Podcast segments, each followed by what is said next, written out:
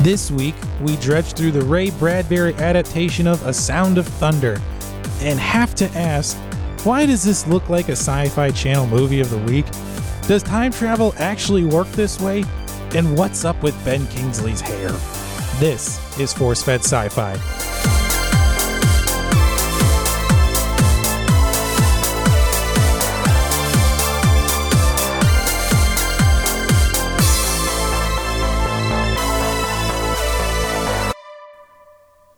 Hello, everybody, and welcome to another thrilling time traveling edition of the Force Fed Sci Fi Podcast. I am one of your hosts, Chris Rupp, and I am joined with my co host. The silly Willy Sean. Ah, another nickname. Dude, it's going to be like every single one. N- that one's definitely better than omnipresent or whatever, omniscient or whatever you. The ego's in check.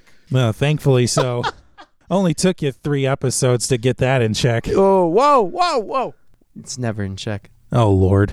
Anyway, egos aside, welcome again Thanks, guys, for listening. If you're still listening. if you're still listening, if you haven't tuned out because of Sean's egotistical, megalomaniacal tendencies, Just like take a like note of every time the name changes. If someone does, I hope just there's a tell me. listener who is taking a list of all the nicknames you've given for yourself because there have been a plenty of those. Dude, and then they just list it out. Hey, Mr. Omnipresent Overlord, Silly Willy, blah, blah, blah, blah, blah, blah, blah. My goodness. That would be crazy. As I mentioned, we are discussing A Sound of Thunder today, the 2005 romp, which, uh, ooh, it's all kinds of clunkiness going on here. I think clunky is very forgiving on that. Like Hmm. that's a Mm, very that's putting generous it title. mildly. That's that's very mild. Before we get into uh, the cast and crew and production notes, how about a quick synopsis of the film, Sean? I'm down. So here it is.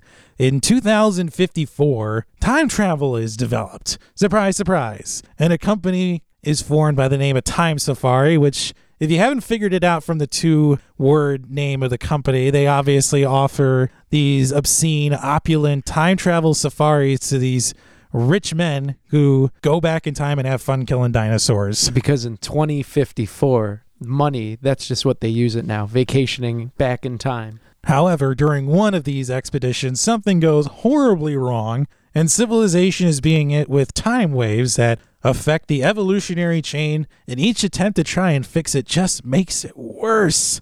Yeah, so on paper, like it sounds good because it's an adaptation of a Ray Bradbury short story, and Ray Bradbury, if you're unfamiliar with him, is a legend in the science fiction community, just in general. I mean, he's written some of the most seminal works, um, including The Martian Chronicles and Fahrenheit 451, um, and the uh, Ray Bradbury Chronicles, the science fiction anthology Have TV you- series. Have you read any of these? Uh, I read A Sound of Thunder for preparation in today's episode. Rock on. But you didn't see you didn't read like Fahrenheit? I've read Fahrenheit 451 because it's required reading in high school. Indeed it is. And I read The Martian Chronicles on my own free time because I was obsessed with things Martian about four years ago. I wish I knew that, Chris. That's just fascinating. It is like peeling a literary onion with me. Well, okay, as you were. So let's break down the cast and crew of this film. So it's directed by Peter Hyams, who before this did Time Cop, The Relic, and End of Days, Hmm. which Mm-hmm. I mean, not mm, great movies that stand up in the lexicon of sci-fi, but they're still No. they're solid movies to watch. I personally enjoy watching The Relic. All right. Yeah. If you don't want like the critically acclaimed or like the worldwide, you're like into those niche science films. All right. All right. You know who was originally set to direct it? Uh, tell me, Rennie Harlan. who the hell is Rennie Harlan? Well, he directed Die Hard 2, Die Harder. Yes, that was the actual subtitle of the film. Die Harder. Die Harder. That's awesome, And he did the Sylvester Stallone climbing demonstration cliffhanger. dude. Now that film is great. Oh my gosh, they parody it in uh in Ace Ventura. Two. Two. I love that. It Film. was great just watching John Lithgow with the British accent. Yes! Oh my gosh, it's so great. And our and freaking Sylvester Stallone stumble through the dialogue. Hey, I'm gonna go climb this mountain. yeah. I, don't, Yeah. I don't mean to disparage Sylvester Stallone too much. He actually had a stroke when he was younger. That's why he talks like that. He had a stroke. I thought he severed like a nerve in his face. well, that's why he has the droopy eye and the, the slurred speech. He had a stroke. he had a stroke. Oh man, Now you know. Now now you're gonna feel bad next time you make fun of him. no, I, I won't feel bad at all. Oh, you are a man. hateful person. well, I've been called many. You should be things. ashamed of yourself. I'll anyway. leave that to you, buddy. Anyway, the movie also stars Edward Burns Yeah. in the hero role, Catherine McCormick, who was in Braveheart 10 years before this came out, and the great Ben Kingsley. Ben Kingsley, yeah, and his creepy hairdo. His creepy hair, the hair of the future. You know, he he's got two ways of doing his hair in every movie. He's either bald as a newborn yes, or he's got the goofiest hair you've ever seen. dude. It's. I wonder if they give There him is the no middle choice. ground for him. Maybe it's like Samuel L. Jackson, where they're like, "You pick the wig," but then Ben Kingsley just goes insane. Yeah. But was his hair really that crazy in Iron Man Three? Yeah, cuz it's it's tied back in a in a man bun and he's got like the straight down beard. I loved that though. It it worked for him. well, I wouldn't. uh, That wouldn't be my definition of crazy. I'm talking like Chester Bennington, 2001 hybrid theory, spiky bleach blonde hair is crazy, man. well, I mean, He- that's that's the man out had there like crazy. thorns on his head. That's nuts. That's like poking an eye out of a children if you bend forward too fast. Hmm. Crazy. and also starring David Oyelowo in one of his very early films. He was in Selma. He recently starred in Interstellar. He's been in a, I think he was in Gringo last year. His career has taken off. Thankfully, since he was able to wash the stink off of this He did. movie, much like Natalie Portman did after The Phantom Menace. Yeah.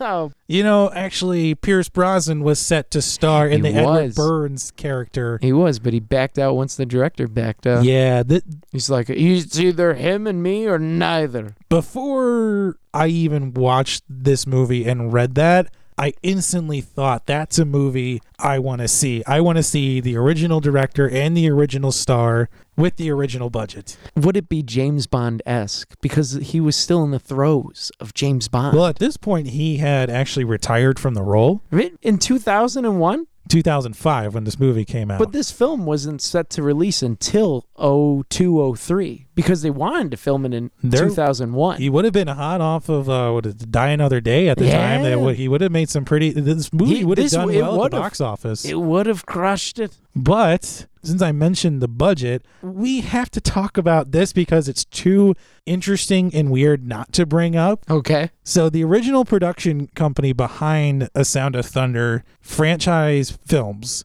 originally budgeted this film for $80 million. And because I love inflation calculators, that's just over $100 million in 2019 money.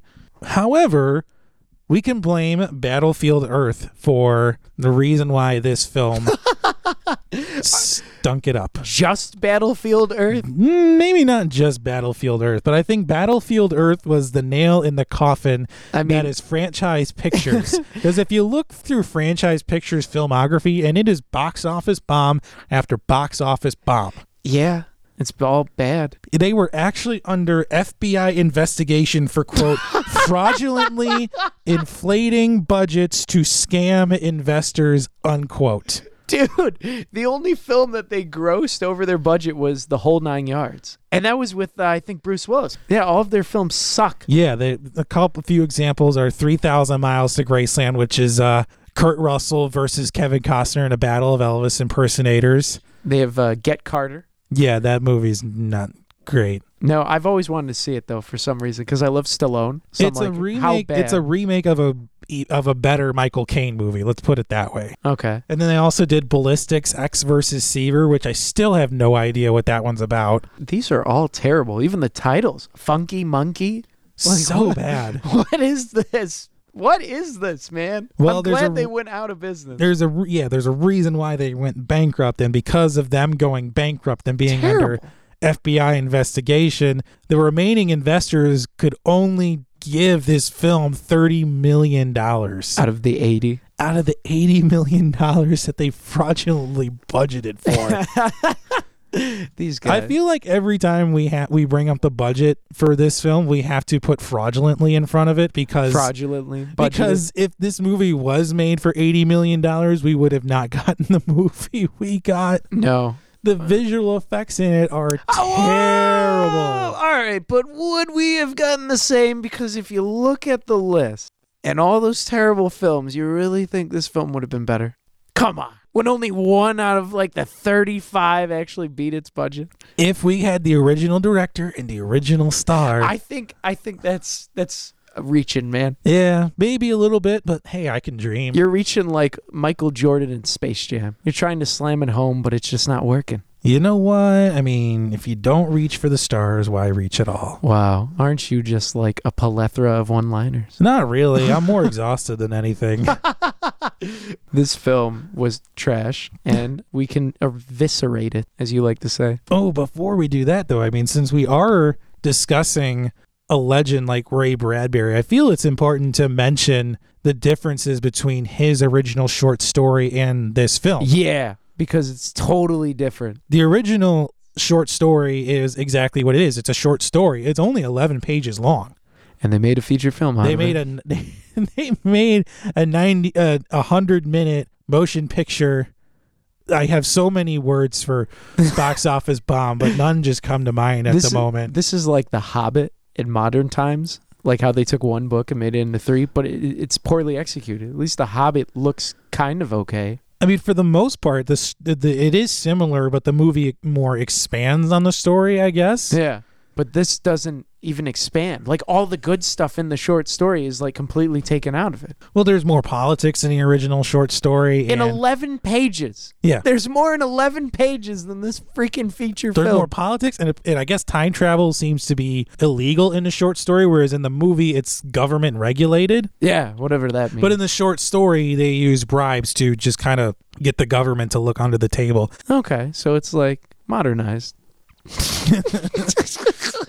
Kind of. I, personally, I would rather enjoy the story if they kept with that angle. Like time travel is still illegal. we That'd be just have so to. cool. Yeah, we just have to pay off the government to look the other Mm. way. Exactly. The cost would be it would be awesome. It, ugh, it'd be like a government contractor going overseas. If you die, sorry, we didn't see nothing. We're not coming to get you. So, with all that out of the way, let's crack into the movie, shall we? Oh yes. So the first thing I want to bring up is you know, this is actually the third example we've seen of time travel in the films we've watched. We've seen Back to the Future, Mm-hmm. we've seen 12, Monkeys, Monkeys. and now we've seen this one. A sound of thunder. And each film has a different view of how time travel could work And or it- it just keeps getting murkier. yeah. Because Back to the Future was so clean, so easy to understand. The Twelve Monkeys was like, "O- okay, and now this is just like, well, there's no rules except the rules we make, and they don't even make sense in themselves. yeah, that's Fight Club time travel rules. Exactly. So we got Fight Time Travel, fight time travel.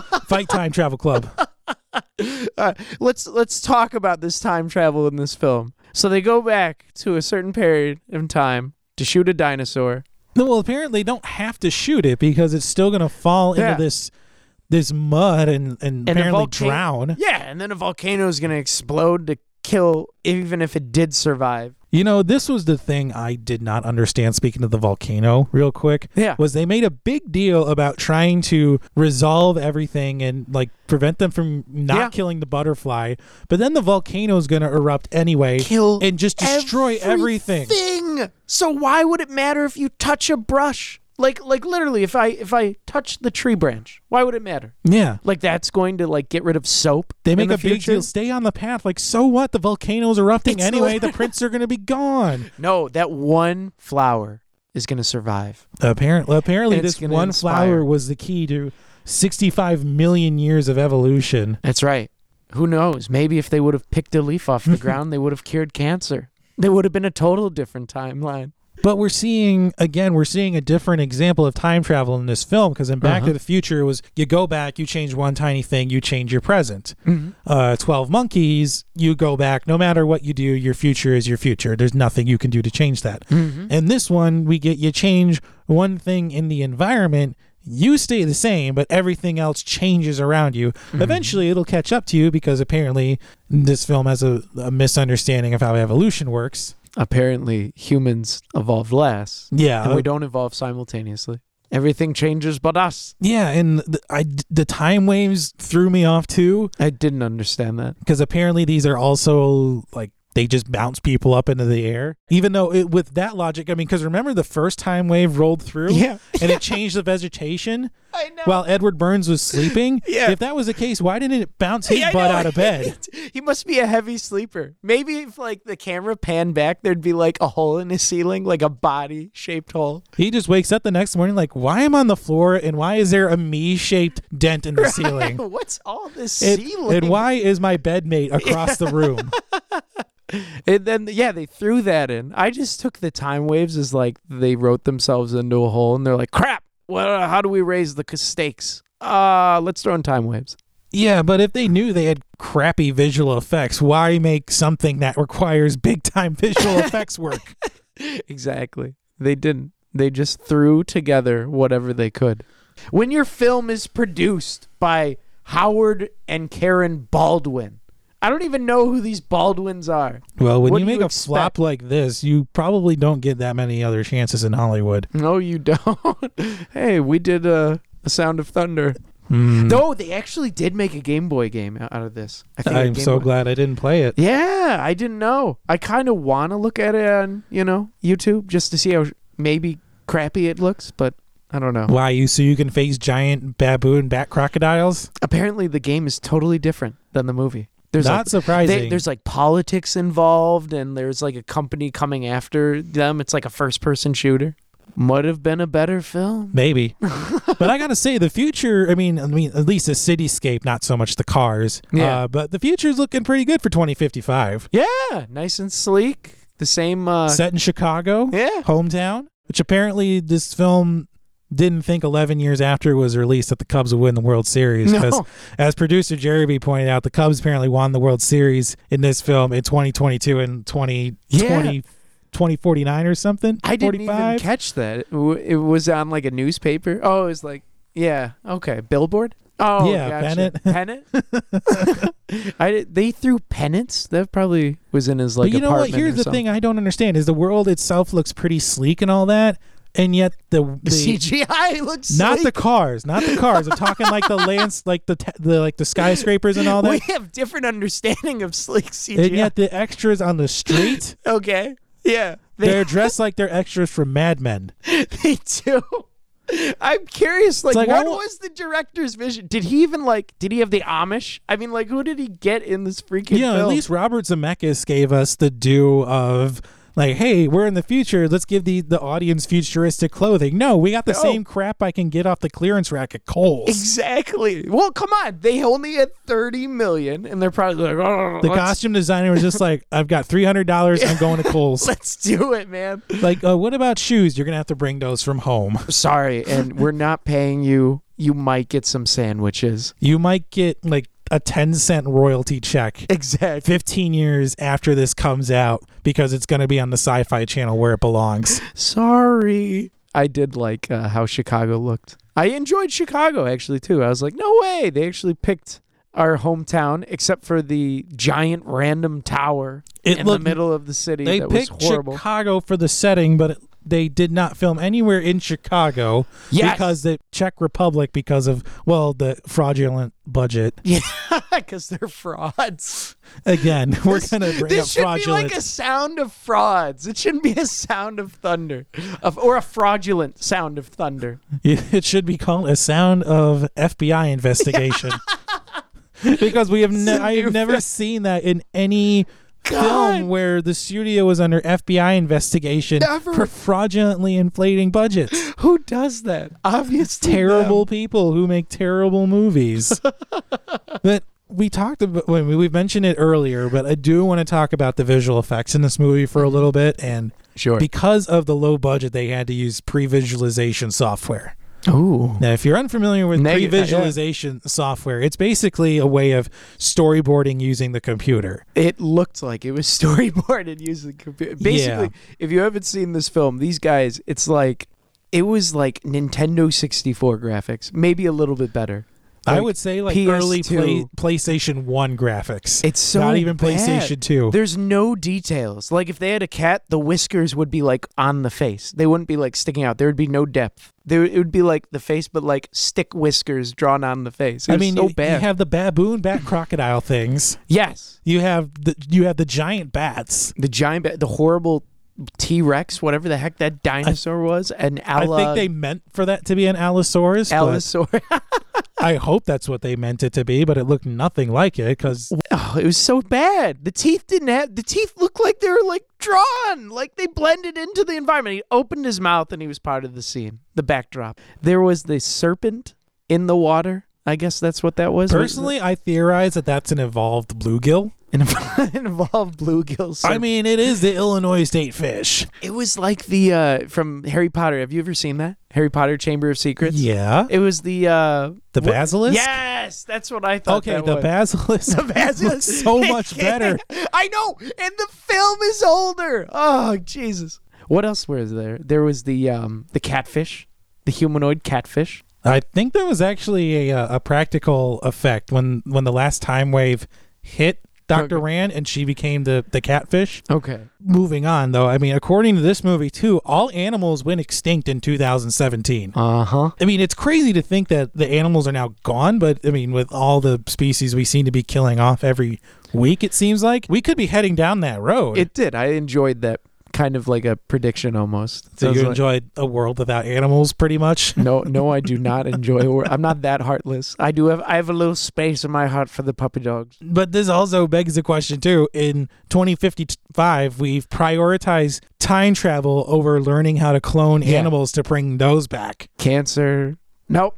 Nope. Nope. Nope. No, I mean, no, cancer could say we need time travel so rich right. white guys can go shoot an Allosaurus 65 million years ago. That's right. The rules of this time travel are simplistic, as they should be in many movies. Yes. I mean, the rules are simple, and then trying to fix it doesn't become so simple because we get No. time waves and like, oh, well, we'll swing slingshot you back. Like, how does that work? Doesn't It doesn't. It didn't make sense. He like ended up where like cowboys and Indians. He got like run over by like a bunch of Native Americans on Yeah. horses. Rule number one: don't change anything. Rule number two and three apparently don't bring anything back. Isn't that just you know a variation of rule number one? It is. It's the exact rule. They broke their own number one rule. Fight time travel club rules here. Exactly. I wanted to understand how they could go back in time to the same exact spot repeatedly, but never run into themselves, apparently. How can you do that? I don't know. How is that possible? But then he does later on. There are people who are infinitely smarter than me who try to figure out how, how time travel works.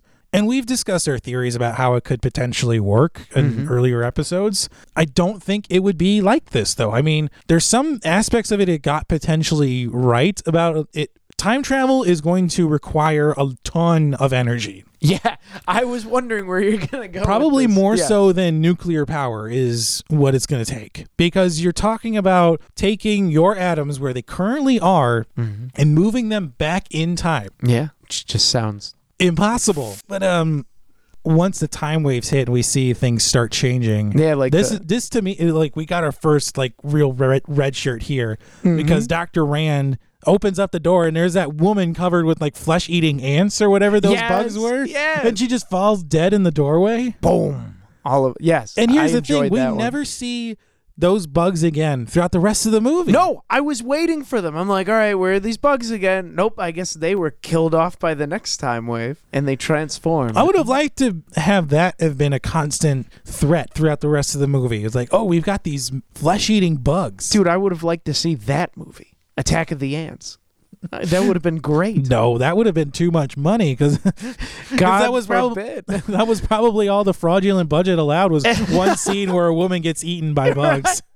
We've got enough money for one. Let's Listen- use it. Listen, we've got we The have to- only interesting death scene in this freaking movie. Yeah, that, and then everybody gets killed by the iteration of the creatures at some point. Like um, David Oyelowo's character gets um, Killed by the just the crocodile bat baboons, Yeah. Yeah. and then um, the, cr- British doctor who apparently boosted cars to get himself through medical school gets lifted up by the super bats, Mm-hmm. and then Kelly gets eaten by the evolved bluegill. Which All right. How did you like so I knew she was gonna die because so they're like in an underground subway and it's like surrounded by water. Apparently it's submerged in water, but no water's in there. And so she's like there's a giant window. And so she's like, "Wait, let me let me get across this giant window to your side for some reason." And then this monster just breaks through, eats her. Who? She's Edward Burns' cousin and nothing happens. He's just like, "Oh, she's dead." All right, let's keep escaping. Yeah, now." he doesn't even no go like Kelly. emotional reaction. Nothing. He's like, oh, He doesn't even go Kelly. nothing. It's almost like he had no idea what was going to happen, or like it was in the script, or they did reshoots, and he's like, you know what? Screw this film, yeah, uh, and then they kill it in the weirdest way. They dude. Oh my god, he that w- I rewound that scene like five times. So picture a world where this awful CGI bluegill has become an apex predator. and it's swimming towards you and you're this actor that is looking at a green screen and you have no idea what's going to happen and the director says make a stabbing motion and that's all we need and so edward burns makes this pitiful attempt at stabbing and that's it that kills the freaking animal did you enjoy that did you laugh out loud when you saw that stabbing machine I was more just thinking, wow, this is just really bad visual effects. it's so bad it's terrible he doesn't even st- he stabs him like the eye there were movies that and came the out. monster just dies There were movies that came out 10 years before this with better visual effects than this. Yeah, exactly. You were saying something like Time Cop. It's like has eerily similar visual effects, Yeah. and that came out in '94. Yeah, our producer Jeremy pointed out before we started recording that Peter Hyams, the director of this movie, directed Time Cop Mm-hmm. and mentioned that the time travel motifs and the visual look of them is eerily similar to how Time Cop did it. So they didn't change it in ten years. Time Cop probably got a bigger non fraudulent budget though. They probably did. Dude, maybe he just like lifted those same visual effects from Time Cop and was like, all right, we need to save cost. Um, let's just recycle. Although you mentioned that when um that Travis got sent back in time when you know the Cowboys and Indians Yeah. were chasing him, to me that was the lens flare of the movie right there. That was there was well, not no- only do they screw up in their first attempt of fixing everything, he gets sent back to way the wrong time. Yeah. And once again, that has no impact on history. Nothing. They don't care that just some random spaceman comes out. Or it wasn't written into the historical record like by some cavalry colonel by like June 10th spotted a strange man while chasing squad of Comanches. Just another day. They probably thought he was a buffalo or something just riding along. It's like, hey, why does that buffalo look like a guy?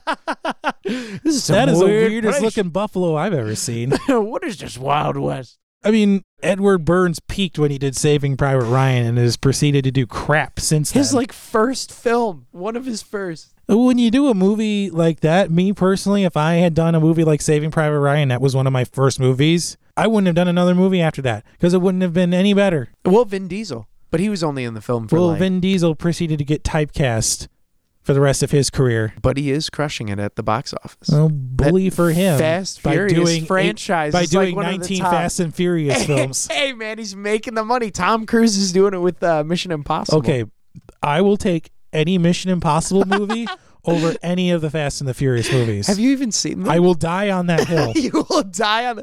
Fair enough. They are pretty good. Mission Impossible Fallout was by far better than any Fast and Furious movie they've ever made. Is that And our that's- movie recommendation? That is my non That is sci-fi recommendation of the week is Mission Impossible Fallout. That is a solid flick. I co-signed that. Not to go on too far of a non sci-fi tangent, but I saw that in IMAX last year Dude. and I was absolutely blown away by it. Was that the one where he holds his breath underwater? Or no, that no, was the that one. was the one with the, the helicopter chase Dude. through the mountains. oh, this is the one where Henry Cavill didn't shave his mustache. Yeah. And so he ruined Justice League, right? oh Well, yeah. I don't think a little mustache ruined Justice League. There was His a lot CGI. that ruined that. Not even Joss Whedon could save that train wreck. Uh, all right, so back to this uh, fraudulent crap. back mean, to, back to a horrible. I want movie. to talk about these other characters besides Travis. All right. These characters are so undeveloped, it's almost laughable. It's like they're one dimensional. We barely know Travis. No. We know that he's a ladies' man, obviously, because apparently he brings women back to his apartment, and the and the bellhop just knows his routine. Yeah. Should I get? Well, a he's taxi? knowledgeable about animals, yet is a proficient hunter. For me, that's kind of a moral quandary. Like, if you're a hunter and yet you have a biologist level of knowledge about the animals that you want to kill, Yeah. 2055 is a strange place, man. like we mentioned lucas the british doctor he stole cars to get through medical school He did. like where's that movie I know. That would have been awesome. Ah, seeing him just jack cars. Payne, David Oyelowo's character, he has a family. That's only mentioned Nothing. twice in the movie. and there's nothing about it. Like his weird death where he gets stabbed in the face by a like what a vine. But yeah, the apparently vine makes him it- hallucinate. yeah, but it literally stabs him in the head, like right there. And then pull it out. And it's like thick. This thing is like three inches long, four inches, five inches long. I don't get it. I didn't get this. I did enjoy Ben Kingsley's character just because of the wig. that was he played the uh, douchebag uh, businessman very well. Yeah, if these are the if that's the hairstyle of the future, I want no part in it. I'll just go bald. Just go Bob.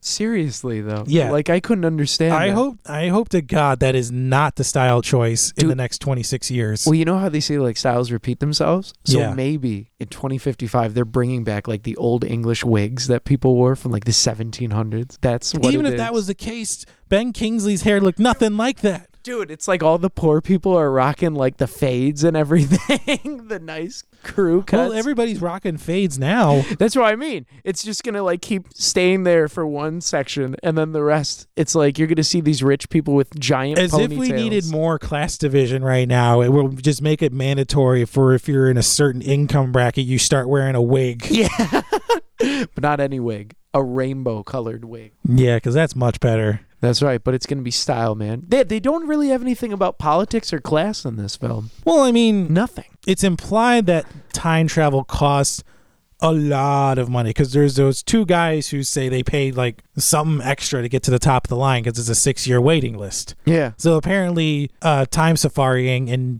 2055 is like wanting to raft down the Rio Grande River nowadays. Or right on the Titanic, rebuilt. Yeah, I don't want to do that because the first one turned out so well. Yeah. But Why hey, would you want to repeat that? dude? Just add more lifeboats. That's all it takes. Or you know what's simpler and doesn't cost as much money?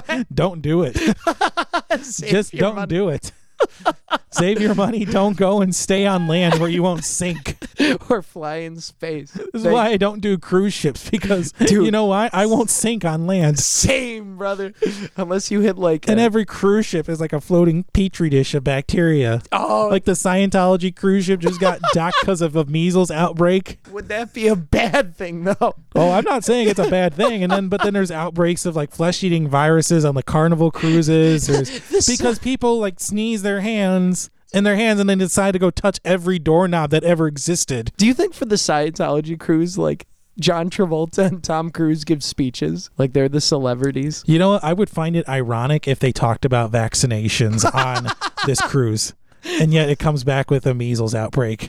Oh my god. But we digress. Yes. So there was the bait where you think the one guy is gonna ruin the the whole time travel thing. Yeah. The dude that was like The freaking fidgety out. the- guy. And he ends up being like the most level headed. Like he didn't do it Yeah. at the end. Turns out it was his friend who got stabbed with the barbs and went crazy and tried to shoot a hole in Edward Burns. Yeah, the one that kept saying he kept referencing like balls the entire time. He's like, "Oh, you gotta have balls." God, I hated that guy. Yeah, that guy was a bit too macho. He, he was. He was way too macho. it's clearly the movie trope of the guys who go on safari and one of them is way more into it than he should be. I haven't seen some like that in a long time. This Watching movie film. definitely played up the character tropes a lot. Yes, I noticed that. I mean, you have the the scrupulous businessman played le- by Ben Kingsley, who, which turns out later in the movie, we find out if they had just turned on the freaking biofilter, we would have avoided this whole thing. But he wanted to save money. Yeah. So in this week's iteration of people not doing their jobs,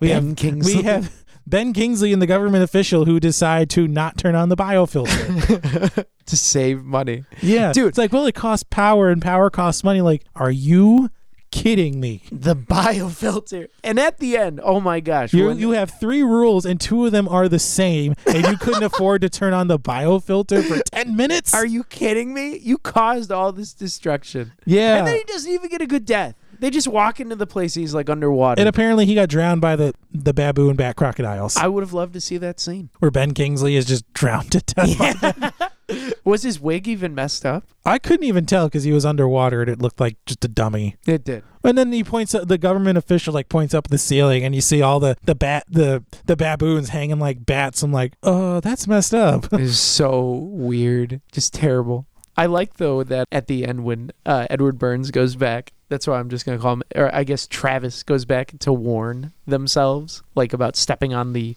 butterfly, even though it's a moth.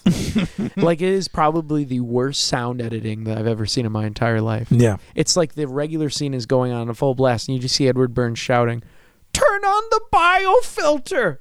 It's off! Make sure it's on. Make sure it's on!" They're like, "What?" And then he just quickly grabs the guy that's about to step on the moth, Mm-hmm. and then he goes back in time. It's like, what happened? Like, are you all right? And he's just looking at him like, where'd you go? What a terrible climax! I don't wouldn't even call it a climax. I would No. just call it. Was there even a climax? In I this would just film? call it anticlimactic period. This whole film was anticlimactic. Well, I mean, once the not even like once the, the poorly rendered bluegill came and tried to kill everybody, I was just kind. of I was officially done with the movie. dude. Me too.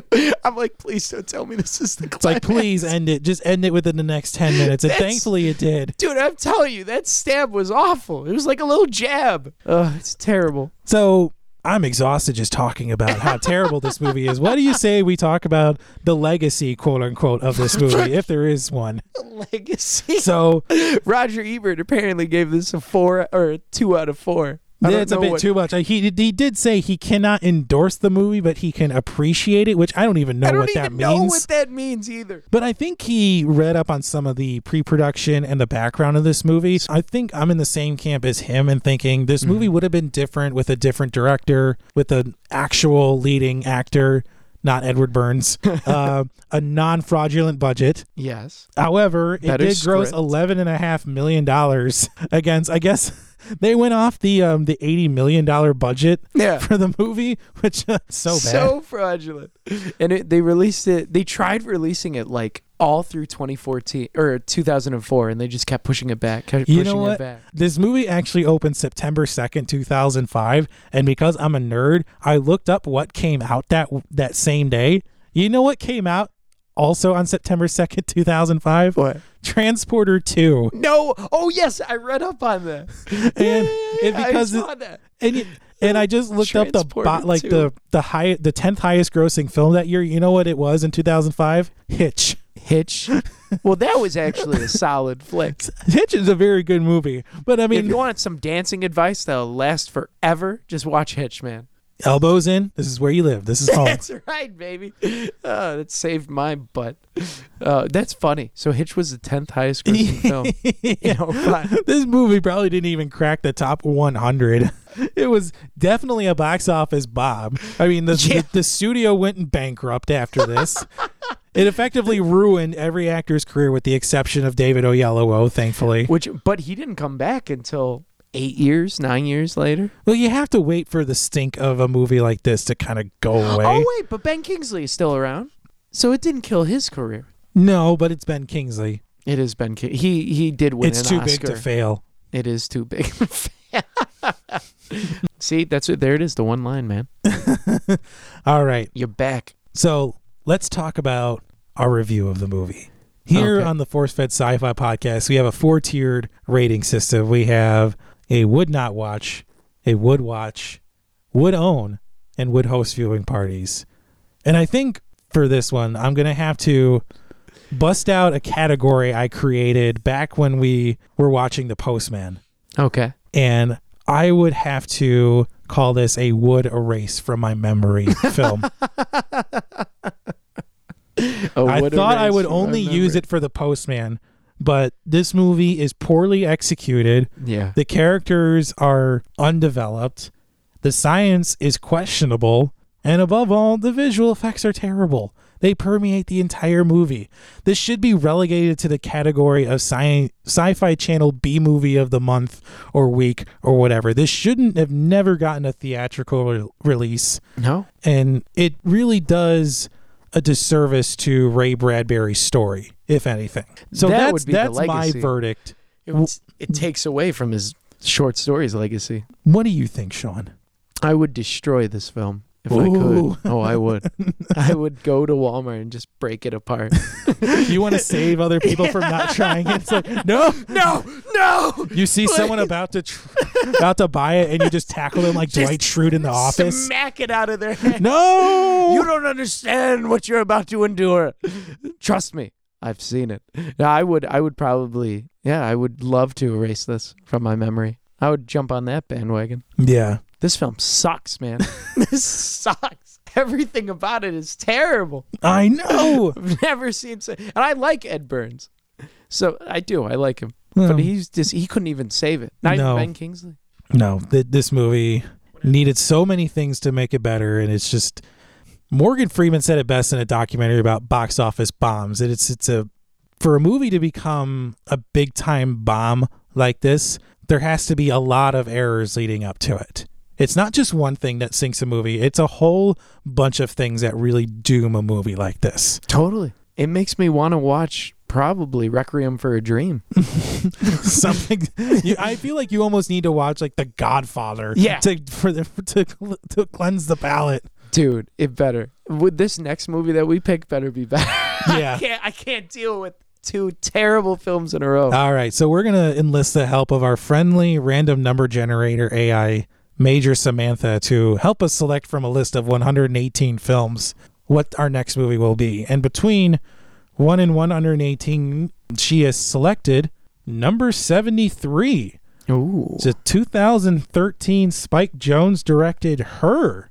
Her? S- Her, starring Joaquin Phoenix, Amy Adams, and the voice of Scarlett Johansson. The voice of Scar or the uh, Black Widow. She has a name. She she does have a name.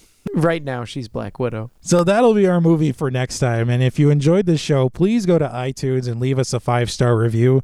It helps to drive us up the charts as well as help people like you find the show.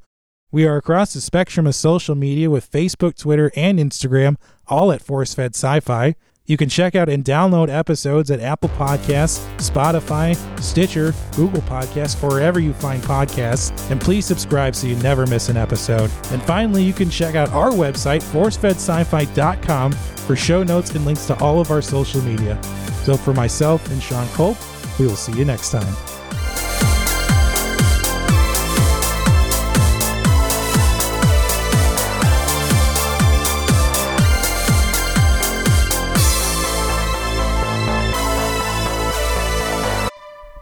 Force Fed Sci Fi is written and hosted by Sean Culp and Chris Rupp. Website design, associate producer, and editing by Jeremy Keski. Artwork designed by Mike Berger. Theme music composed and performed by Custom Anthem.